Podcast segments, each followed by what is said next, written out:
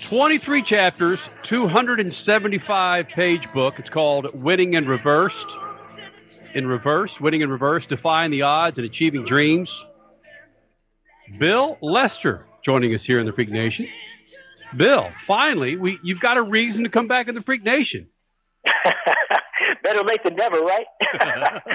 yeah, for some reason I decided to write a motivational memoir, which I'm very proud of. Um, you know, I just don't know what got into me. I didn't think it was going to be, you know, a three year work in progress, but Whoa. that's what it was. And on Tuesday, it releases officially to the public. I'm jazzed. All right. Of course, we want to get into this book. It's uh, it's a it's a unique perspective of a black man working his way through sports cars and into NASCAR. We'll get into that, but quickly, uh, the Daytona 24 Hour wrapped up today. I know you can still drive a damn race car. Uh, do you have any desire to get back in a sports car and, and run an endurance endurance race like you have in the past, or sports car races like the Daytona 24? I would not be opposed. I mean, I'm telling you, I feel beat right now because I watched darn near the whole thing. I don't know what my problem is, but uh, I, you know, I just am a fan of the sport. I enjoyed watching it. It was exciting, and uh, yeah, you know, it took me back to you know my having driven ten Rolex 24s in my career. So, you know, everything I saw through the night and during the day and the competition, it just kind of just brought me back to the fact that uh, I know what it takes and pretty much, you know, I've kept myself in shape, and uh, you know, I could probably go back out there and do it, but you know, nobody's ringing my phone off the hook, so I haven't gotten back there yet. Bill Lester, it's great to great to hear your voice, partner. We haven't talked in a while. We've texted back and forth, but let me ask one more question about you watching this race. Do we just talked about AJ Allmendinger and how he's grown as an analyst? You think you could analyze? I know conversations you and I have had at the racetrack uh, before the race, after the race. You know what's going on. You have the experience to convey that to an audience. You know, it's interesting, man, because um, I did a stint for a very short period of time on NASCAR America on NBC Sports, and I found out kind of quickly that I could do it, but I just didn't have the passion for it. And everything that I do that I've done in my life is pretty much based on passion and desire. And I realized that I just felt that I was doing myself a disservice and the audience a disservice because I just wasn't into it. You know, I think I can convey thoughts and ideas uh, and in observations very well. But, you know, when you just don't have your heart and soul into it, I feel like you're just being kind of disingenuous. So I realized that um, while I could do it, it wasn't something I really wanted to do. So, yeah, I could, but I'm not. So, what were the passions in this book, Winning in Reverse, Defying the Odds and Achieving Dreams? You know, it, people kind of, some, some people have gotten it twisted thinking it was an autobiography, and it couldn't be, you know, any further from the truth. It's really, again, a motivational memoir with a racing backdrop. You know, I just wanted to convey basically eight keys eight, you know, traits to my success of being able to live my dream that I believe anybody could take and apply to their life and allow them to be successful by whatever measure they choose to define success. For me, I define success as happiness. When you know, I was working in the high tech sector and making great income and being responsible for the lives of, you know, many software development engineers and, you know, project teams and what have you. I just wasn't happy. So I didn't feel I was successful. I wanted to race cars and when I finally got to do that because I gave my all to it, my wife's blessing and support, I felt that I was successful. You know, I mean, I wasn't the most successful race car driver, but I was successful because I lived my dream from something that I was, I felt I was kind of born to do from a young age, but just wasn't born into the sport with the right amount of financial backing or the right, you know, last name or pedigree. But I still got there. And, you know, I got there as a full time race car driver at 40 years of age, which most people probably would have thought was insane. And, became a NASCAR Cup Series rookie at 45. I mean, how crazy is that?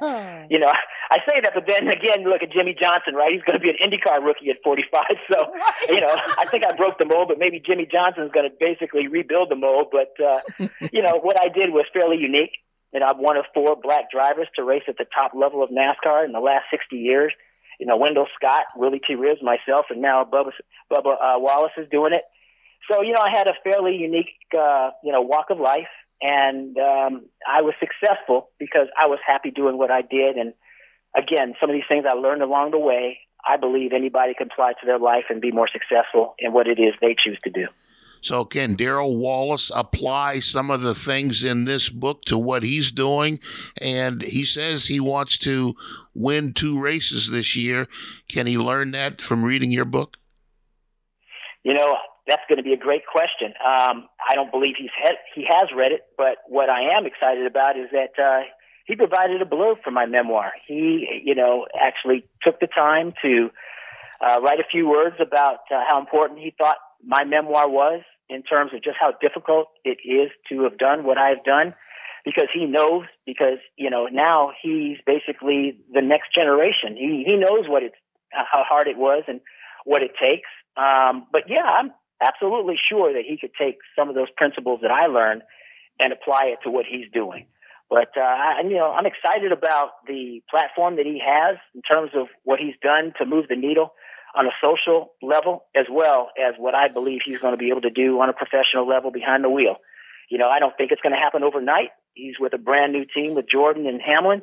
It's going to take a minute to create some chemistry, but yeah, he set the bar fairly high. You know, he expects to win two races this year. So uh, yeah, I mean, he's biting off a big, you know, part of the apple. I hope he's able to chew it.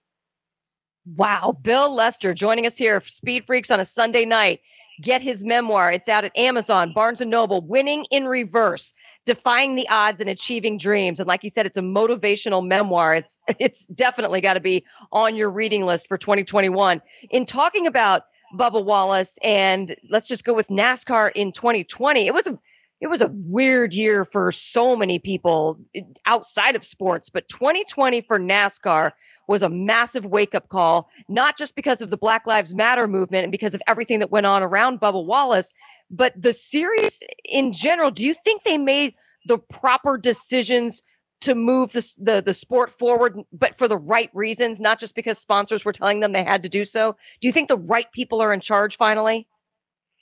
You know, I'm hopeful that that's the case you know, when um, Steve Phelps made the announcement that he did, um, you know, right around April or whatever, when you know the COVID situation hit Atlanta Motor Speedway, and that was the first race to not be, you know, um, well, the first event not to be raced. Um, I actually got um, on my computer and wrote him an email talking about just how you know moved I was that NASCAR took the stance that they did. I did not believe that I would see something like that from NASCAR. And so I commended them on their actions. I thought that was a huge step. I haven't seen a whole lot since then, but I'm hoping that, you know, the powers that be there will continue to, uh, you know, move in the right direction. But, uh, you know, I, I think that the fact that they banned the flag and that they, you know, are embracing the fact that they want the sport to be more inclusive. They said it before but it seemed to me like with what they, you know, the profound statement they made, that they were serious about it this time. So I'm cautiously optimistic that we're going to see some significant change. And, um, you know, the fact that they agreed to allow, you know, Richard Petty Motorsports to run the scheme with the Black Lives Matter that, mm-hmm. uh, you know, Bubba did. Um, you know, I guess back when was it, um, at Talladega was a big step. And, uh, you know, there's more to it than just that. But for NASCAR to continue to grow, they have to be inclusive. They have to reach out to everybody. So they realize that. And so, you know, even though they're having a little bit of difficulty maybe with their core base, they realize that their core base is for the most part completely just tapped out. And so they have to basically embrace a broader cross section of the public of, of you know basically the, the cross section of our country. So we'll see. You know, I'm I, I'm hopeful. You know, I've told Steve that you know if I can be of any help to NASCAR and their initiatives, I'm there for them.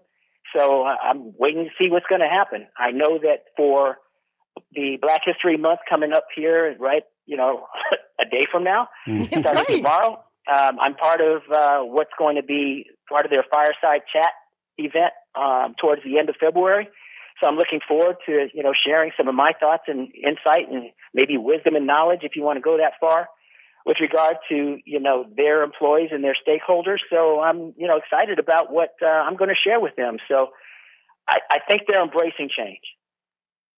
I have a feeling, and it's just my personal opinion, I have a feeling 2021 is going to be another challenging year for a lot of people for a lot of reasons, whether it's politically or social unrest again or something. How would you advise NASCAR to move forward through whatever else may come in, in the coming years? You know, they have to be strong and solid in their conviction. You know, they, they can't wallow. They've already put a stake in the ground Mm-hmm. They've indicated that they believe in equality and an environment that's going to be um, inviting to everybody. So now they got to put their money where their mouth is. They made the statement. They've got to come correct. You know, again, I don't know exactly what their plans are, but if they're going to be serious about it, then they have to, you know, reach out there and, you know, get into the communities and express, you know, the fact that they want everybody to take advantage and take part in the sport that they are, you know, um, a part of, that that they are um, the core of. So we'll see. You know, again, I'm not privy to what their plans are, but you know, I've indicated that they have my support, um, and we'll see what they decide to come up with. You know, I'm just as excited to find out what they got up their sleeves as you are. Awesome. Bill Lester, the name of the book, coming out on the second, right, February second. Uh, yep. It's called Winning in Reverse Defying the Odds and Achieving Dreams. It's a great read. I haven't read the whole thing, I've got excerpts that I was able to research. But one of the excerpts, if it's in the book or not, I don't know. But I go back to when we first met you, Bill, when you were running the NASCAR Truck Series, and you're running for Bobby Hamilton. The antithesis of Bill Lester is Bobby Hamilton. It just Bobby Hamilton was just a legendary name in all of NASCAR, but he's as hillbilly as they come. But still, he and his son were awfully nice to us. Do you reveal anything about that relationship in this book? Yeah, you know, Bobby was very supportive of my ability to be a better short track racer. And, you know, I give him credit for that because coming from a sports car road racing background, you know, we beat everybody into the corner but in NASCAR, you beat everybody off the corner. Hmm. So, you know, he would tell me, look, Bill, you know, this isn't any light, sexy sports car. This is a 3,500 pound stock car, and you got to just, you know, ease up off it going into the corner and get back to the power fast instead of driving it all the way into the corner till you see God and then hoping the thing's going to turn and come off the corner because it doesn't, right?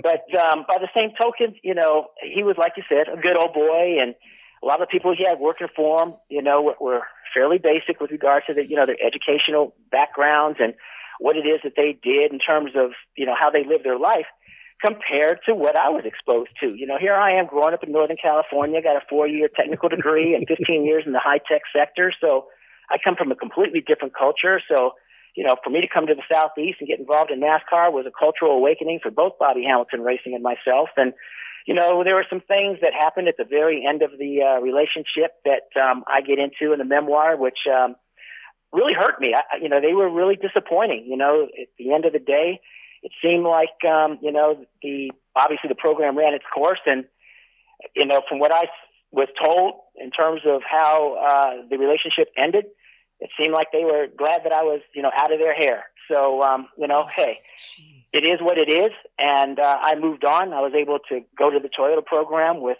Bill Davis Racing and enjoyed success there. But you know, it, it was a living and learning experience. It wasn't like sports car road racing. You know, the wine and cheese crowd is very different than the beer and pretzels crowd. And one thing that I'll always remember, you know, is when I first got an experience, an exposure to NASCAR, when I went to Talladega Superspeedway in 1990 to meet a potential sponsor. And I went from the parking lot walking up to the grandstand, and I remember all the conversation stopped, all the fingers pointed because they saw me walking up to the grandstands, heading up to the suites, and they just couldn't believe why I was there. You know, I just oh. felt that even though it was 95 degrees outside with about 100% humidity, it must have felt like 130 degrees. So I felt myself sweating because I saw all eyes were on me, and I was like, wow, you know, so that was a precursor to you know a lot of what I experienced. But at the end of the day, I was there to do a job. I wanted to be a professional race car driver, and, and I wanted to be at the top level of the sport, which was NASCAR. And at the end of the day, I got to the Cup Series level. So nobody can take anything away from me, you know, in terms of that. I was able to live my dream, and I was over to, over over, to, over let me try it again. Mm-hmm. I was able to overcome a lot of obstacles, and um, you know, so I took advantage of all the opportunities that were presented. So um, I'm happy that I was able to do what I was able to do, and I'm hopeful that uh, my story and my uniqueness in the story will be, you know, a footnote in the future. This is awesome, Bill. Wow. We, we need to uh, work you back into the show, regardless if you're writing books or not. Maybe just observations, We man. need to do a big Zoom call with him so Yeah. when we have more time. we got to go to break here, buddy. But man, it, uh, Freak Nation is coming out on the second. It's called Winning in Reverse: Defying the Odds and Achieving Dreams. Be sure to follow us on Speed Freaks on Twitter. We'll also share with you where you can get it. Bill, thanks for doing this, bud. My appreciation. I appreciate it, guys. Thanks for having me. Absolutely. Awesome. Wow. Bill Lester here in the Freak Nation. Looking forward to reading that book. I got a whole slew of books for Christmas. and. Yeah, you got some reading to catch up on. I do. Yeah, they're all music. Imagine that. No, you got a few motorsports ones to catch up on as oh, well. that's right.